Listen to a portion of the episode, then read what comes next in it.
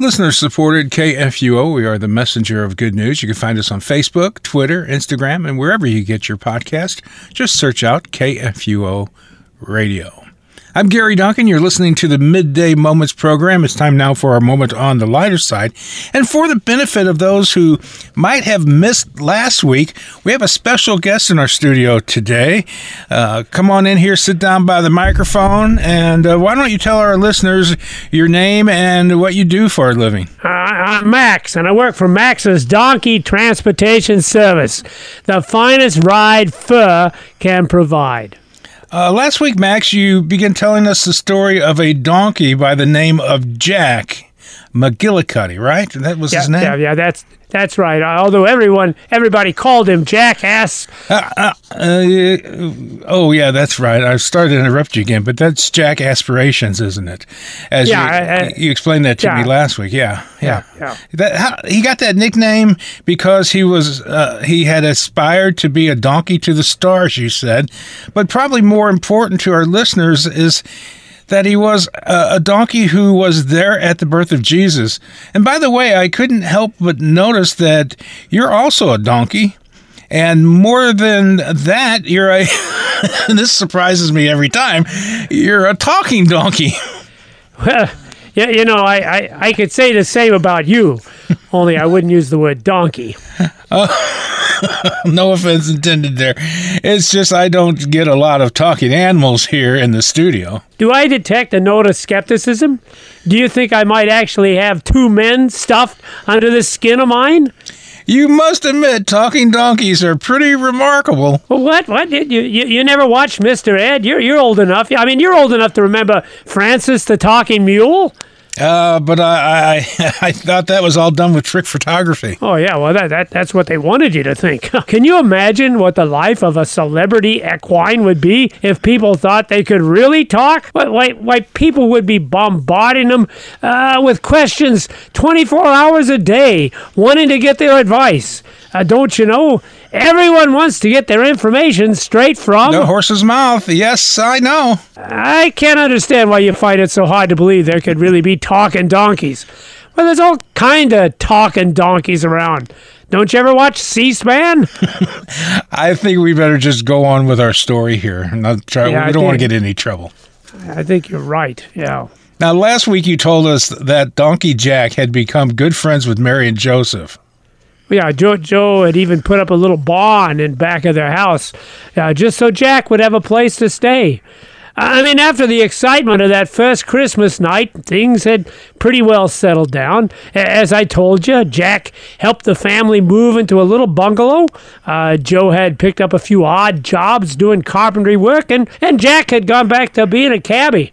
Uh, things were going smoothly until one fateful night. And then what happened that night? Well, it was pretty late, and Jack was about to call it a day when the dispatcher came over with one last fare.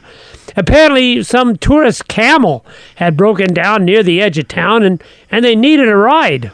And Jack, being a tender-hearted donkey that he was, rushed to help them. Right? Look, he- he was tender-hearted, all right, but he wasn't stupid. it had been a long day, and, and tourists are notoriously lousy tippers. He was about to let one of the younger burros take it until he heard what the dispatcher said next. And what was that? Well, he said these people, they sounded like they might be royalty or something, uh, kings even. You know how them royalties uh, types talk, uh, using all that hoity-toity language. And and you remember Jack's nickname? Oh, yeah, that's right. Jack uh, Aspirations, the mule that aspired to be donkey to the stars. So he figured uh, this might be his chance to have a brush with fame. So he rushed to the outskirts of Bethlehem. But when he arrived, he wished he'd followed his first instincts. Why was that? Well, for one thing, there were three of them, and they wanted to share the cab. Now, donkeys are used to carrying multiple passengers, but these fellas had all kinds of luggage as well. They had these three big chests, and oh boy, were they ever heavy. But that wasn't the only thing.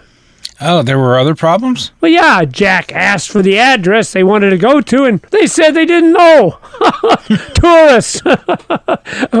hey, hey, just between you and me, under normal circumstances, this would be a great opportunity to run up quite a fare.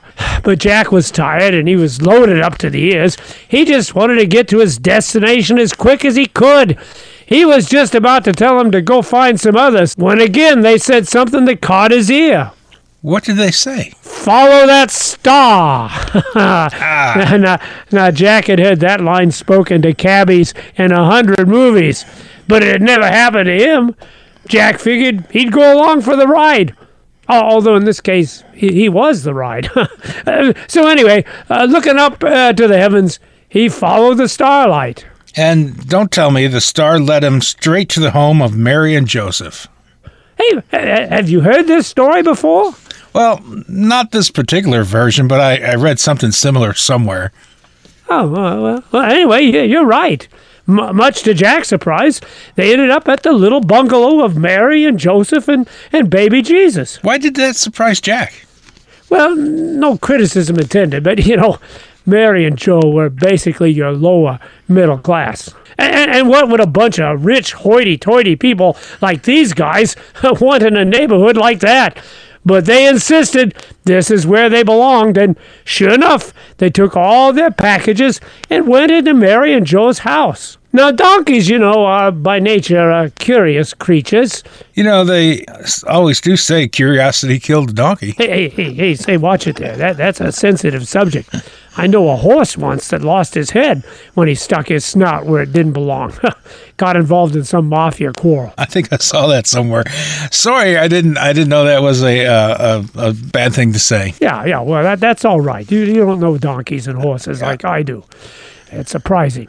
Uh, anyway, uh, Jack just had to know what was going on, especially what was in those boxes. So he stuck his muzzle in the window and gave them the eyeball. You won't believe what was in the first box. It was filled with gold. Say, am I telling this story or you? What? what? Well, yeah, that's right. Yeah, it, it was filled with gold. Uh, you know, Jack was thinking to himself, you got a box of gold, and all I got was a lousy buck tip. Still, though, you know, he, he was happy for Mary and Joseph. Uh, they opened up the second box, and it was filled with frankincense. Oh, the key component to expensive perfumes. Yes, what this Christmas, what lady wouldn't be pleased with a gift of frankincense? you know, it was the third box that was the weird one.